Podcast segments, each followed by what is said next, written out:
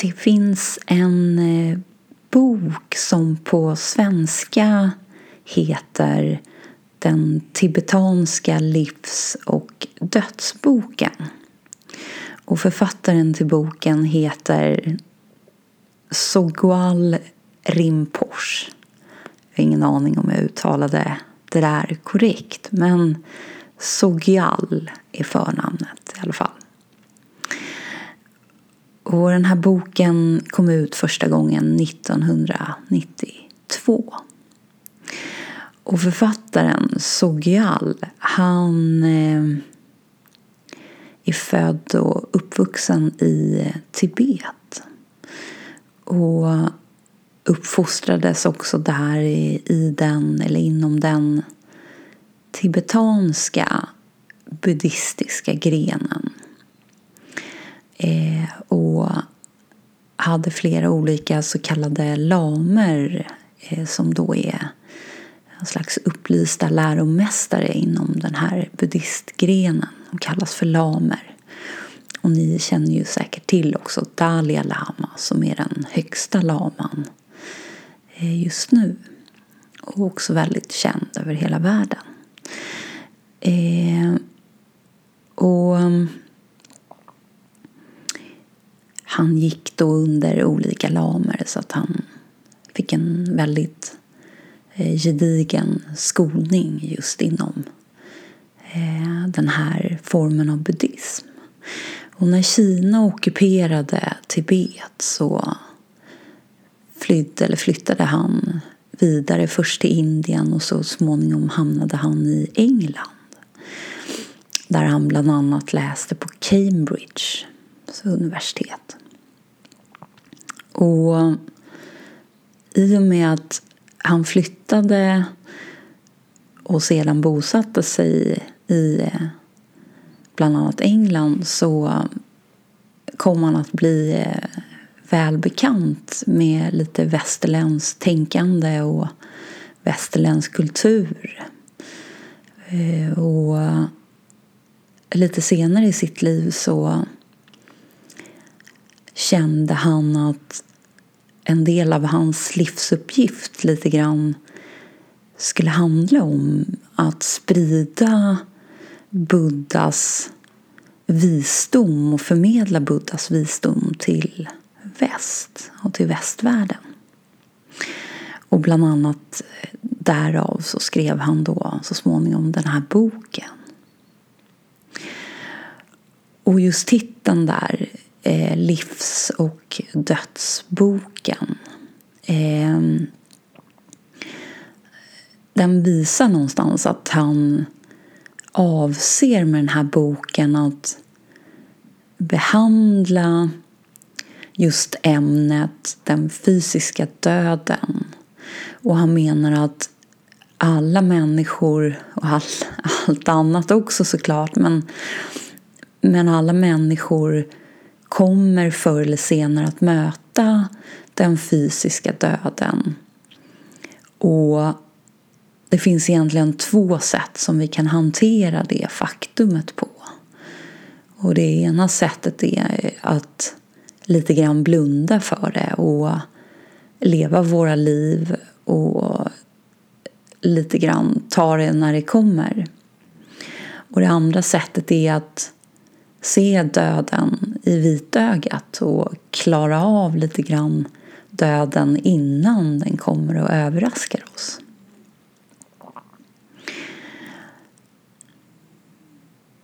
Och boken är indelad lite grann i tre avsnitt. Så det första avsnittet handlar om vad vi kan göra i livet för att möta döden och förbereda oss inför döden och dödsögonblicket. Och det andra avsnittet avser just inför själva dödsögonblicket. Och det kan ju också handla om att vi själva inte riktigt kan göra så mycket därför att det går ganska eller väldigt snabbt. Så att indirekt handlar det också om vad människor som finns med när andra ska möta sitt dödsögonblick också kan göra. Och det sista avsnittet handlar om vad vi kan göra för dem som redan är döda. Och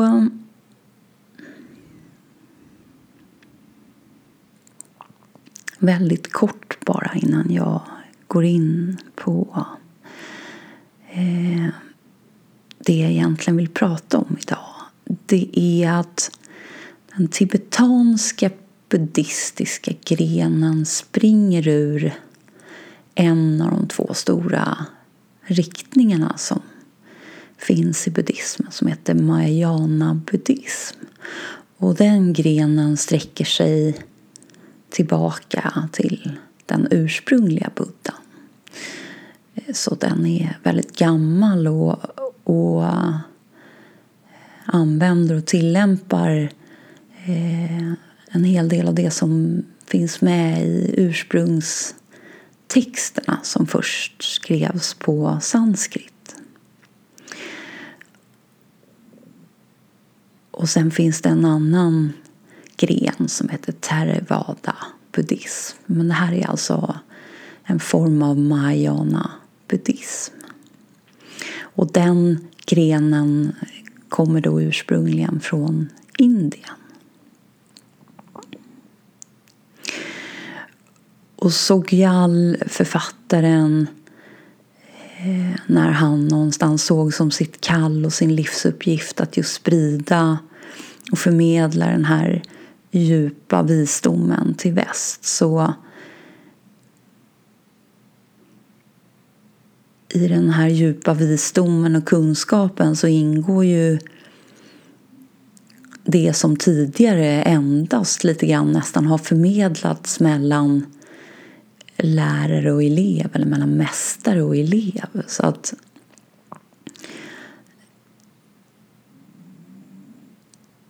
han har ju indirekt haft välsignelse från sina lamer att, att sprida det här vidare. Och han har också använt sig av dem lite grann, om vi får kalla det för vägar, och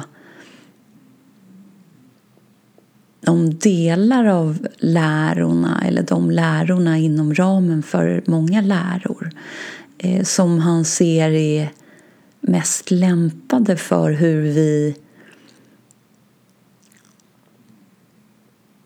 både lever våra liv och indirekt också hur vårt lite grann kollektiva mänskliga sinne är strukturerat här i västvärlden.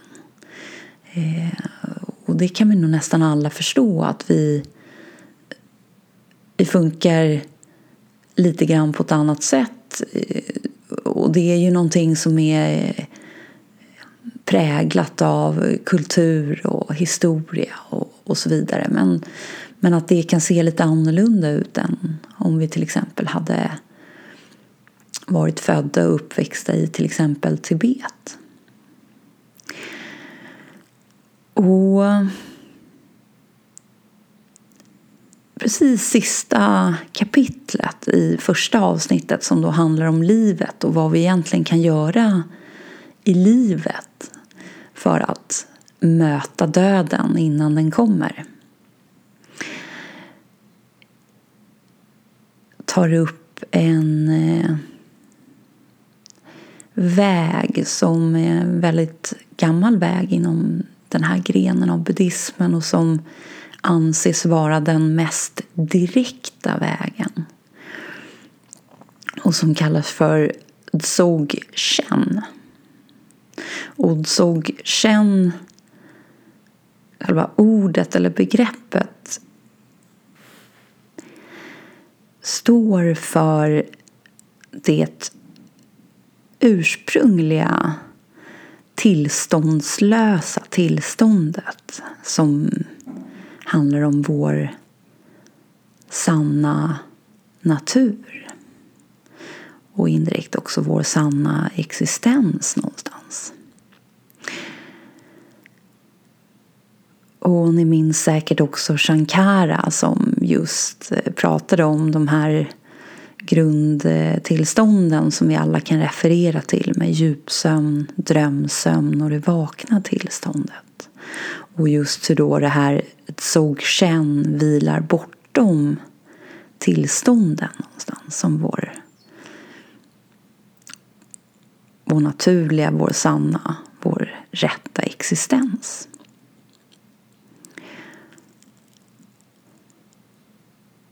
Och författaren ser då någonstans den här vägen, den här Dzogchen, som en väg som är någonstans både enkel och djup. Och djupet handlar ju här just om att vi ska vända oss inåt för att eh, nå fram.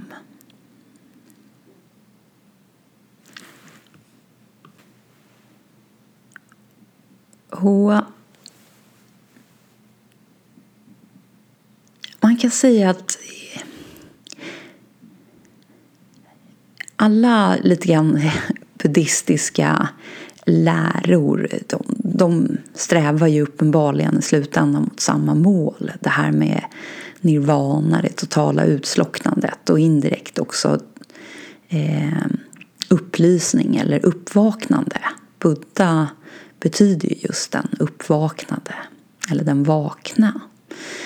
Eh, och man kan säga att oavsett vilken lära eller vilken väg som, som vi tittar på så kan man säga att de har tre grundstenar och det ena är just grunden.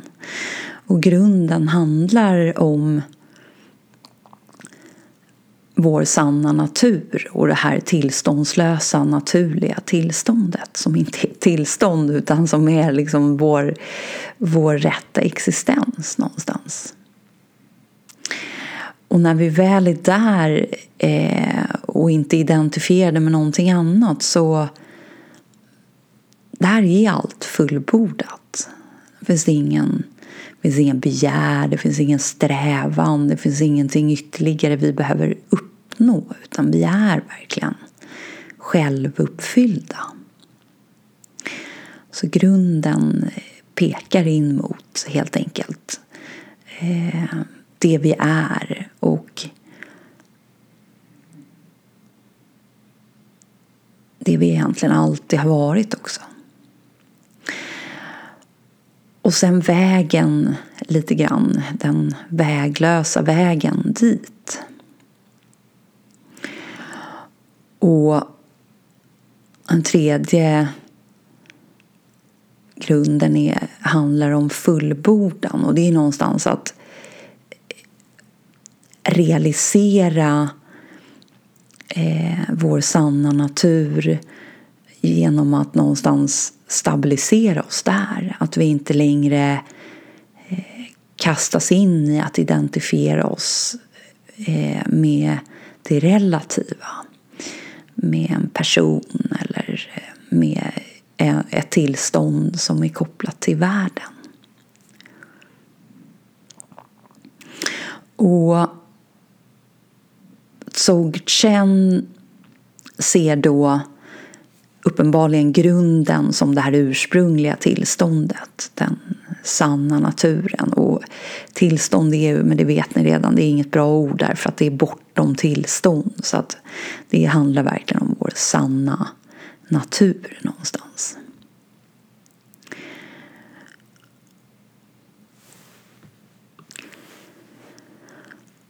Och sen när det kommer till vägen så ser man lite grann att det finns uppenbarligen en grund, men det finns lite grann två vägar. Och den ena vägen är ju den vägen som då buddorna, det vill säga de som blir upplysta, tar. Och de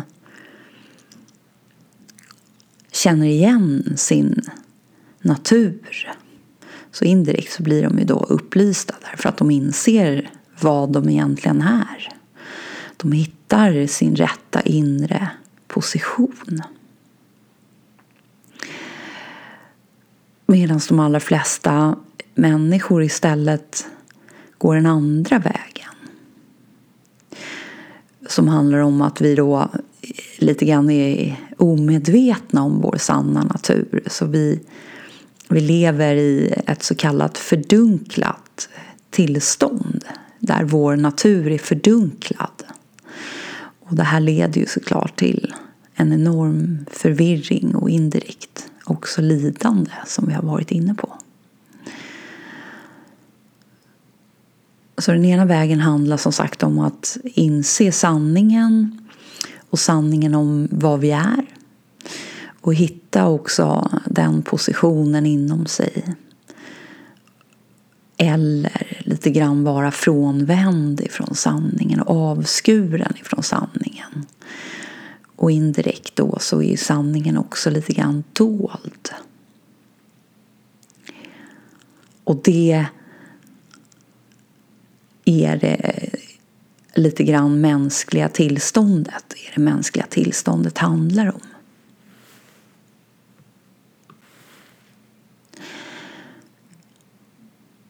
Och även om författaren poängterar att alla läror inom buddhismen indirekt leder så småningom till upplysning, så höjer han lite grann den här Dzogchen så tillvida att den inte skapar några nya koncept genom språket. Och också att den faktiskt lämnar det absoluta orört. Det vill säga, den går inte in för att på något sätt försöka förklara eller beskriva det absoluta. Och det här är ju någonting som vi har sett eh, hos till exempel Ramana och även Jesus. Och på många sätt även hos Maharshi och, och självklart också hos Eckhart Tolle. Att, att ytterligare försöka konceptualisera hjälper oss inte överhuvudtaget, utan snarare vill de ju klä av koncepten så att vi ska kunna bli medvetna om sanningen. Vilket gör att de egentligen helt låter bli att beskriva eh, målet dit pekarna leder oss. De låter det vara väldigt mycket orört. Istället använder de sig av just pekare för att försöka få oss att nå fram. Och här resoneras det på samma sätt. Så den här vägen eller den här läran, menar författaren, är just väldigt kraftfull och väldigt direkt. Eh, och indirekt också relativt snabb, därför att han betonar att den verkligen det går att uppnå det här under en livstid. Och inom buddhismen så är det, det är bra. Så den är också indirekt väldigt direkt. Och vägen och grunden är då lite grann målet, alltså vårt sanna, vår sanna natur. Det absoluta, sanningen. Och vägen i det här fallet, i Dzogchen, den handlar om att eleven som initiering får se det absoluta tillståndet, eller tillståndslösa tillståndet. Så att man blir direkt initierad i Buddhas natur, kan vi säga. Det, hur, hur, hur det upplevs att vara upplyst någonstans. Att de... De blir försatta till målet direkt. Och det här är också någonting som kommer igen i, i inte minst Morsi och hur han jobbar. Att, eller jobbar och jobbar. Men, men just där att han, han strävar ju verkligen hela tiden efter att människor ska egentligen bli medvetna om sanningen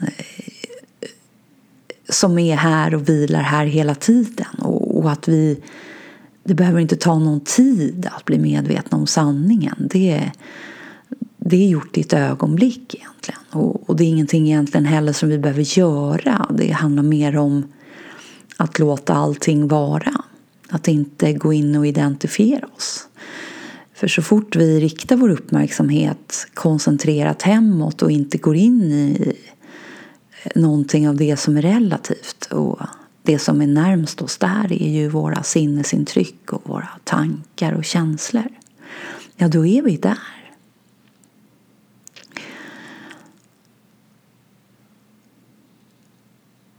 Och även Ramana self-inquiry, som egentligen syftar till att koncentrera sinnet i källan, så blir det också väldigt snabbt ett kort uppvaknande så tillvida att det behöver egentligen inte ta någon tid att bli medveten om sin egen sanna natur. Så det här med att snabbt initieras i vad det egentligen går ut på, det, det kan vi också se hos flera olika mästare eller i flera olika vägar, och också de vägar som anses vara väldigt direkta, där det snabbt eh, sker skiften, och, och där de som initieras i de vägarna väldigt snabbt upplever en stor transformation eller en stor förändring.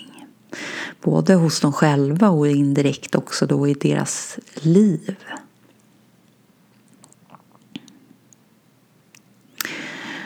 Så vägen är då först synen, det vill säga att lite grann inom citationstecken se det absoluta tillståndslösa tillståndet. Och författaren eh,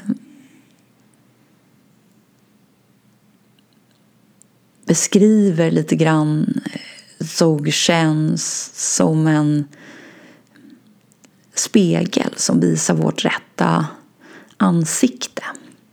Så han gör också den här parallelldragningen att vi, vi är, men vi är inte egentligen medvetna om vad vi är. Och vi kan ju aldrig riktigt egentligen möta oss själva, för att vi är ju inte två eller flera, utan vi är ju en. Men vi kan via vår inre syn eh, bli medvetna om vad vi är. Så det, det blir ändå som en slags spegel som lite grann reflekterar sanningen. Och för att sen stabilisera sig eller någonstans och småningom genomgå ett permanent skifte som handlar om att inte längre kastas mellan lite grann världen och, och sanningen, så behövs meditation. Och meditation i dog, Dzogchen handlar inte om att sitta och meditera med något mantra eller någonting, utan meditation här handlar om att vila ostört i synen. Så det är egentligen precis på samma sätt som det Maharaj blev ombedd att göra av sin guru. Att remain in the I am. Alltså förbli i varandet. eller Ramana, också Ramanas pekare, att ständigt, inte som ett tomt mantra utan aktivt inom oss ifrågasätta enheten som står som mottagare och också om det finns någon enhet som avsändare till det som kommer och går. Så genom att göra det så riktar vi uppmärksamheten hemåt, tillbaka mot egentligen det absoluta eller sanningen. Och genom att göra det och förbli där så befäster vi vår syn, det vill säga vår klarsyn. Alltså vi vänder oss tillbaka mot sanningen. Vi polerar spegeln så att vi kan se klart. Och ni kanske minns också att Maharaj verkligen kallade I am for the polishing cloth. Så att, att förbli varandet som till en början någonstans upplevs som personligt, så polerar vi upp den här spegeln som visar sanningen. Så på samma sätt i den här Dzogchen så handlar meditation verkligen om att befästa synen som eleven har blivit initierad i direkt av sin läromästare. Och den sista delen som de kallar för handling, eller som kallas för handling inom Dzogchen, det är också någonting som lite grann blir som en effekt av det andra, att synen successivt integreras i hela vår verklighet. Vilket innebär att när vi blir medvetna om sanningen, när vi börjar se lite grann klart hur allting ligger till, så kommer det självklart att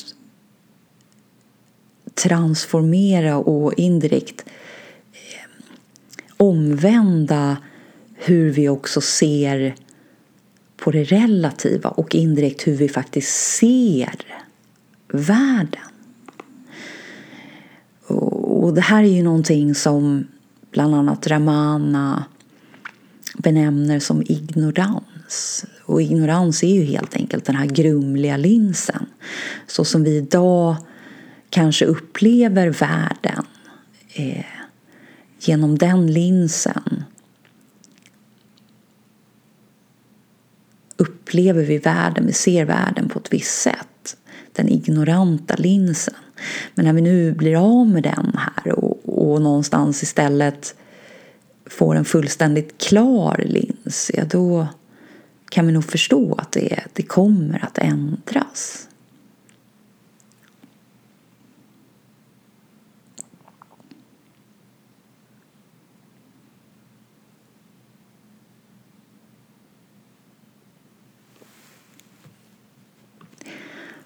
Och författaren använder också just begreppen relativt och absolut. Och menar någonstans att det här med att se klart handlar om att intuitivt veta att medvetandets sanna natur, alltså mitt varande, jag upplever någonstans att jag är bara, utan att identifiera det som någonting. Indirekt så är det allting sanna natur. Och någonstans sen kopplar då den här sanna naturen som är överallt gällande någonstans till det han då också benämner som faktiskt den absoluta sanningen.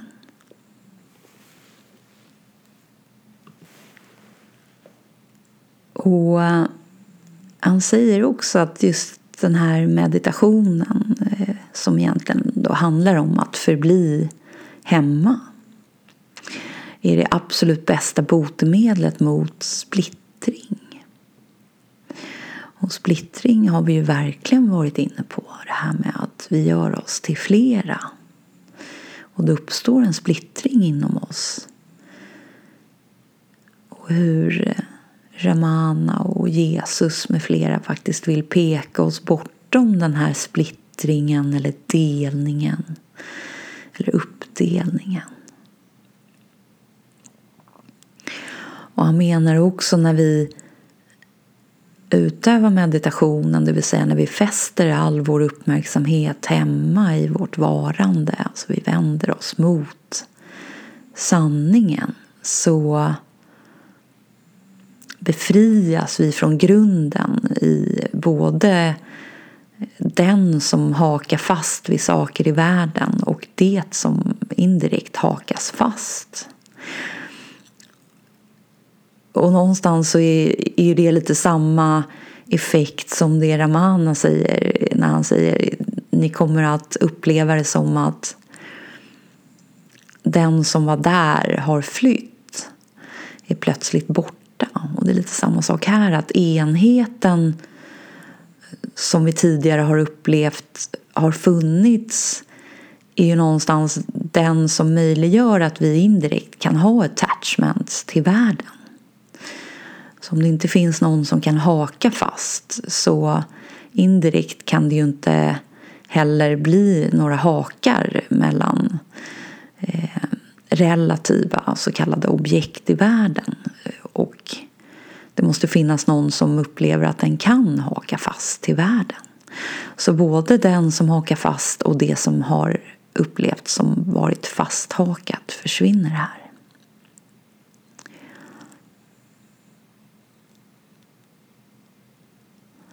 Så egentligen successivt så löses attachments upp.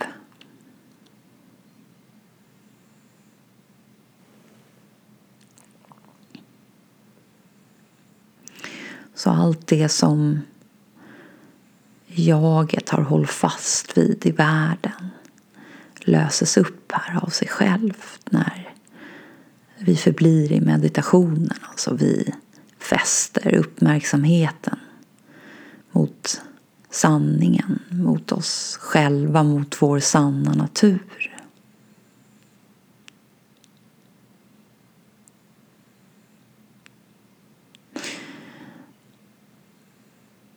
Och han betonar också just hur viktigt det är att faktiskt vila ostört i synen. Det vill säga inte följa med tankar som kommer. Eller sinnesintryck, utan att verkligen förbli hemma med uppmärksamheten. Och där menar han att det är, till en början upplevs det som oerhört påfrestande och krävande. Och de flesta klarar inte av att stanna där särskilt länge, utan det är någonting som kommer successivt. Att uppmärksamheten kan vila längre och längre stund hemma.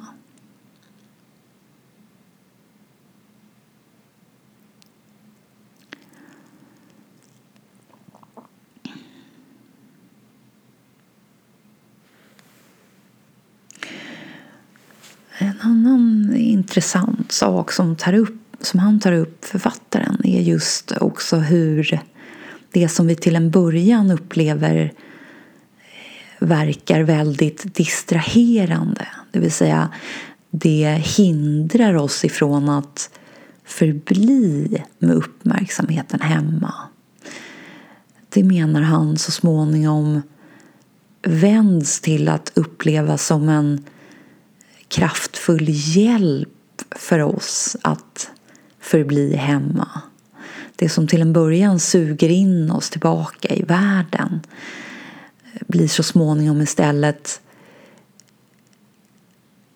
en hjälp så tillvida att det tydliggör för oss vart vår uppmärksamhet ska förbli. Och när det skiftet sker lite grann, att vi plötsligt börjar in, känna och inse att det som kommer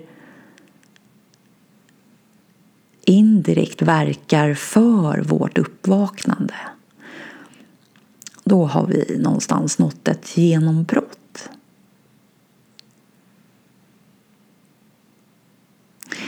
Och han benämner just att följa med tankar och känslor och sinnesintryck, att fastna i villfarelsernas kedja.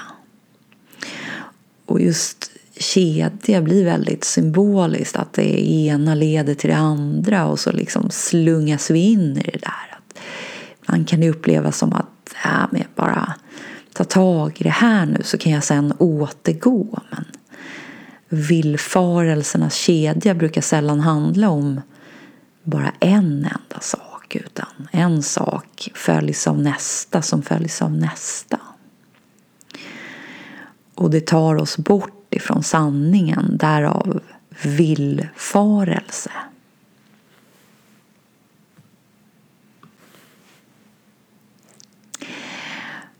Och han menar också att när eleven eller lärjungen blir invigd i den sanna naturen, och det sker ju, det är ju själva startskottet lite grann på Dzogchen, så är det som att få en huvudnyckel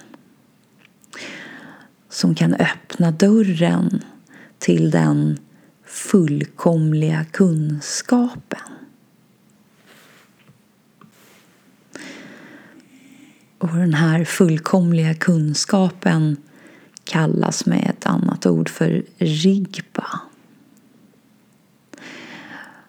Och ni minns kanske inledningsparagrafen i Thomas Evangeliet, där Jesus säger: om ni finner ordens nyckel så ska ni inte smaka döden. Han använder också lite det här begreppet, just att det finns en nyckel. Och det pekar ju verkligen in mot att vi med hjälp av nyckeln ska låsa upp någonting inom oss.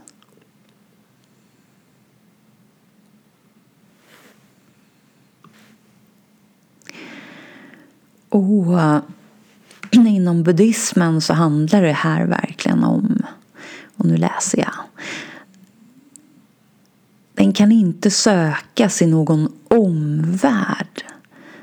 Den är ingenting som du inte redan äger, eller som måste födas på nytt i ditt medvetande. Sett ur grundens, det vill säga det absolutas, perspektiv är vår natur densamma som buddornas. Och på det planet så finns ingenting, inte ens en hårsbredd enligt mästarna, kvar att lära eller praktisera. Så det som ska återses, det som ska tydliggöras, det som indirekt ska fullbordas, det är indirekt redan fullbordat inom oss. Så allt som krävs egentligen att täcka av det genom att byta ut den grumliga linsen mot en klar, upppolerad lins. Och väl där så finns det ju ingenting att lära eller praktisera.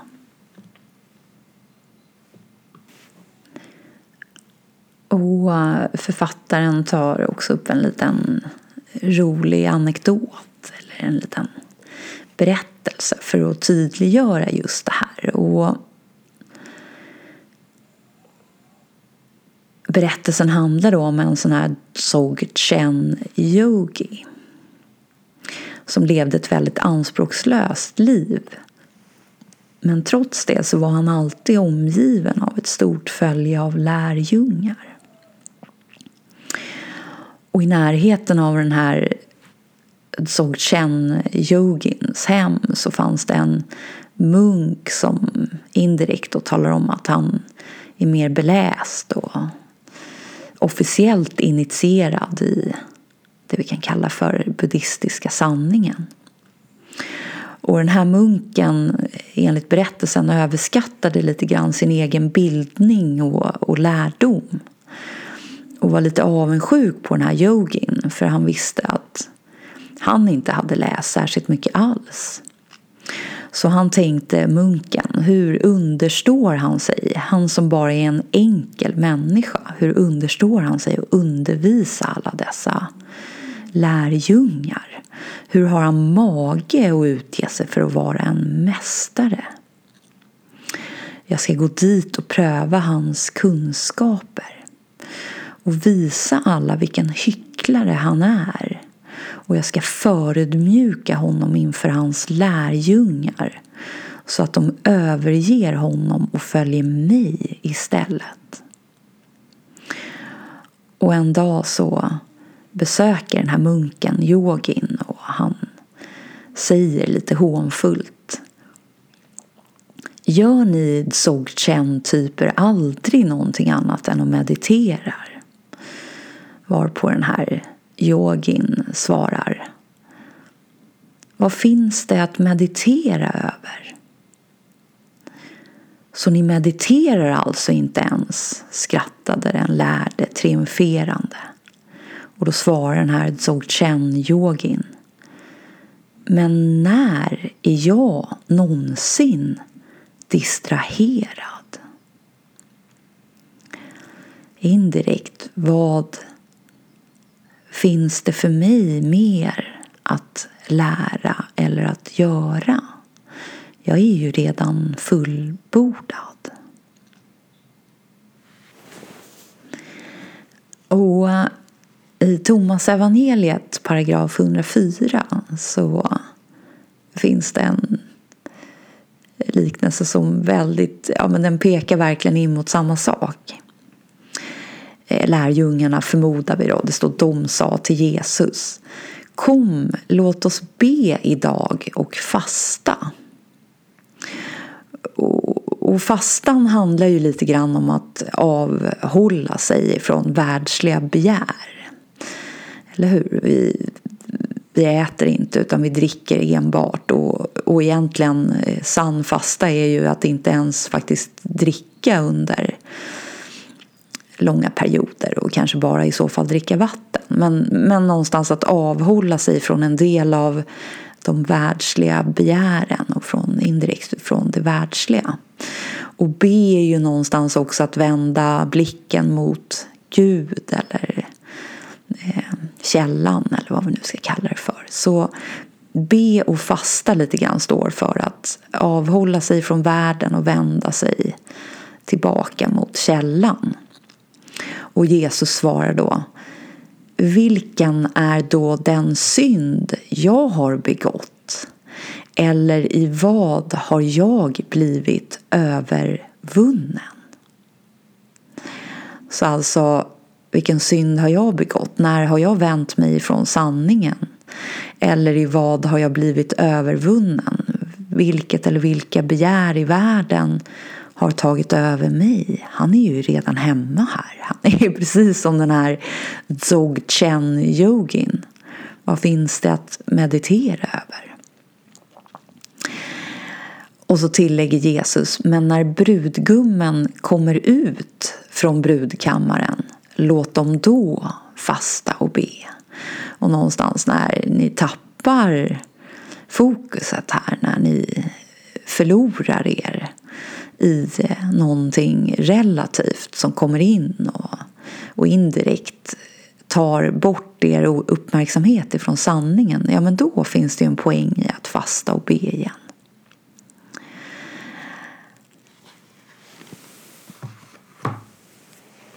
Så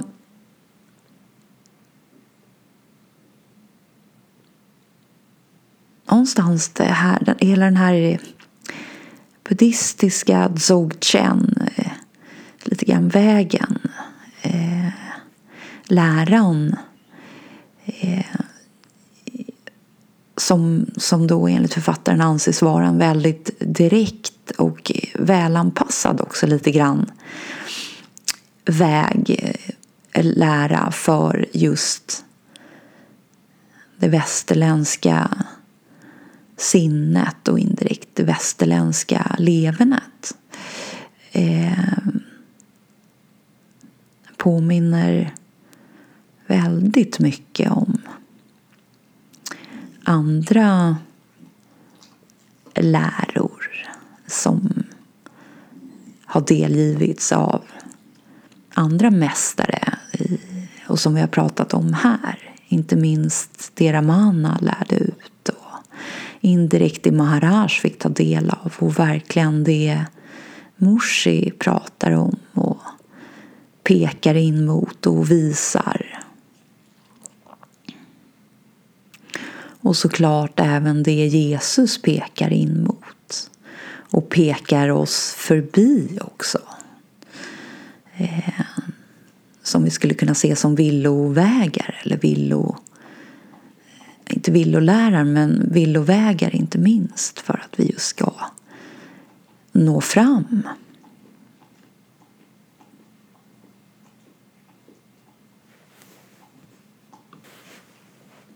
Och författaren poängterar verkligen också att det är just tankar och föreställningar och indirekt också koncept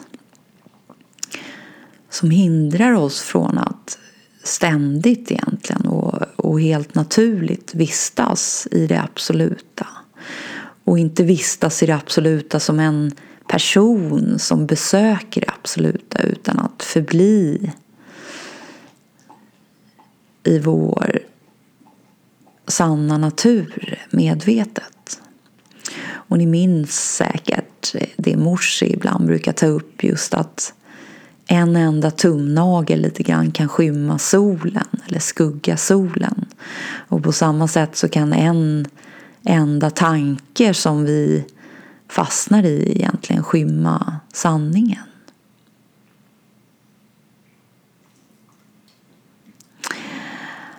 Och författaren säger att när du väl äger synen, och det handlar ju lite grann om att meditationen har stabiliserat sig så pass mycket att synen inte längre är en ansträngning, utan den, den vilar naturligt inom oss. Kommer du att vara som rymden. Och ni minns lite grann Ramanas liknelse med space och smoke, att rymden påverkas inte av röken. Det kan tyckas så när röken är där, men när röken skingras så förblir rymden obefläckad och orörd.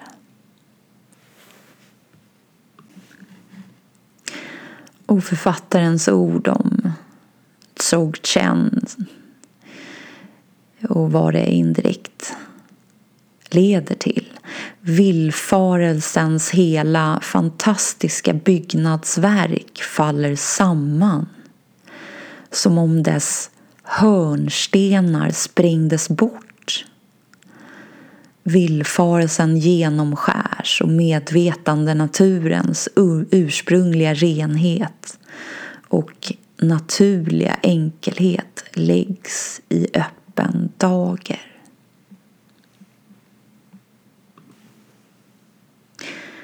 Så Sogyal Rinpoche, författaren av den tibetanska livs- och dödsboken, han menar någonstans att ingen människa kan dö utan fruktan och i fullkomlig trygghet förrän hon har kommit till full insikt om medvetandets natur. Och att just den här Dzogchen-praktiken är både det äldsta och kanske det rakaste visdomsflödet i de buddhistiska lärorna. Och det är den tydligaste och effektivaste metoden som han känner till för att hjälpa människor att komma till insikt om medvetandets natur. Och också den praktik som är mest lämpad eller bäst lämpad för vår tids miljö och behov.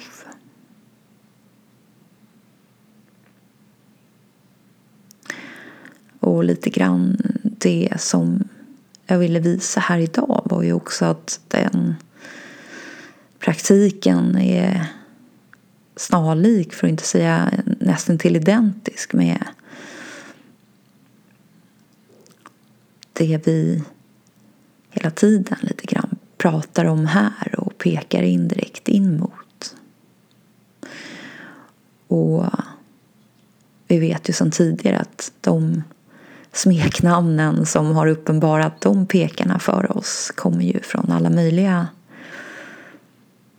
bakgrunder, både sett ur mänsklighetens perspektiv, det vill säga religion, geografiskt och så vidare. Och för ytterligare spä på det budskapet så hittade jag en annan bok i bokhyllan som heter Vinden är min mor. Och den bygger lite grann på en indiansk shamans liv och lära. Och den här medicinmannen och shamanen kallades för Bear Heart. Och precis i avslutningen av boken, i sista kapitlet lite grann, han vill ja, trycka på vad, vad som är det allra viktigaste egentligen. Det är alltid bra att läsa från slutet, har jag märkt. Så säger han så här: att finna sig själv, att vända blicken inåt, är det viktigaste i livet. Detta är var jag står. Detta är vem jag är.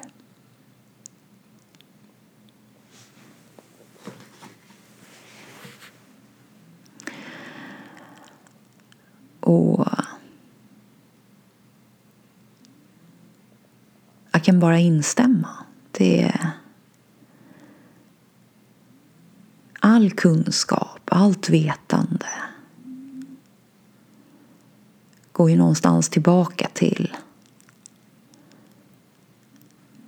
vem kan, vem vet?